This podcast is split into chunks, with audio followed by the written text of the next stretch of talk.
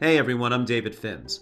And on this episode of the Cyber Insurance Imperative, we're going to talk about the impact of rogue employees on cybersecurity and what businesses should be doing to safeguard their data.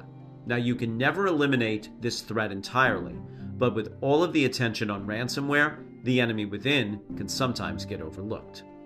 Recently, we have seen a few high profile incidents that have caught the attention of the cyber insurance community. And earlier this month, a fintech company had to file an 8K with the Securities and Exchange Commission, in which they acknowledged that in December of last year, a former employee had downloaded a treasure trove of customer information, including full names and brokerage account numbers, and in some cases, the value and holdings of the customer's portfolio, as well as their trading activity. Now, this employee previously had legitimate access to this information as part of their regular duties but they managed to access the information after having left the company.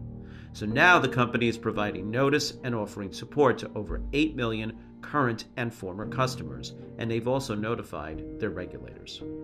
Folks, there's no way for me to dress this up. By all appearances, the company in question failed to terminate admin privileges, and this rogue employee took advantage of it. Mercifully, the information taken apparently did not include payment card or bank account records, and it also seems not to have included login credentials. But it was still serious enough to prompt the company to bring in an outside forensics firm and provide all the required notifications. Now, I don't know whether the company has a cyber insurance policy, but if they do, many, if not most, of these costs will likely be covered. But that's not the takeaway here.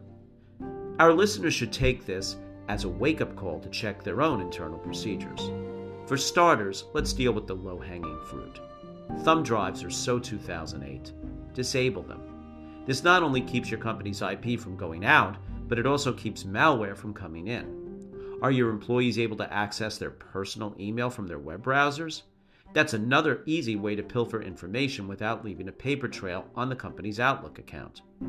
And if an employee's privileges aren't revoked within 48 hours of leaving the firm, that's an accident waiting to happen.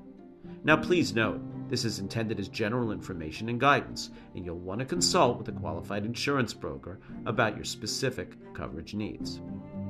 Most of all, you need to drive home the consequences of going rogue during the onboarding and exit interview process. The goal here is to nurture a culture of cyber hygiene. If you'd like a copy of our fact sheet, The Seven Bad Cybersecurity Habits of Highly Vulnerable Organizations, you can DM me on LinkedIn or email me at david.finz at alliant.com, and I'll be happy to send you a copy, because the best outcome on a claim is not having one in the first place. Educating our clients about the cyber threat environment is just one more way that Alliant helps you find the more rewarding way to manage risk. Thanks for listening.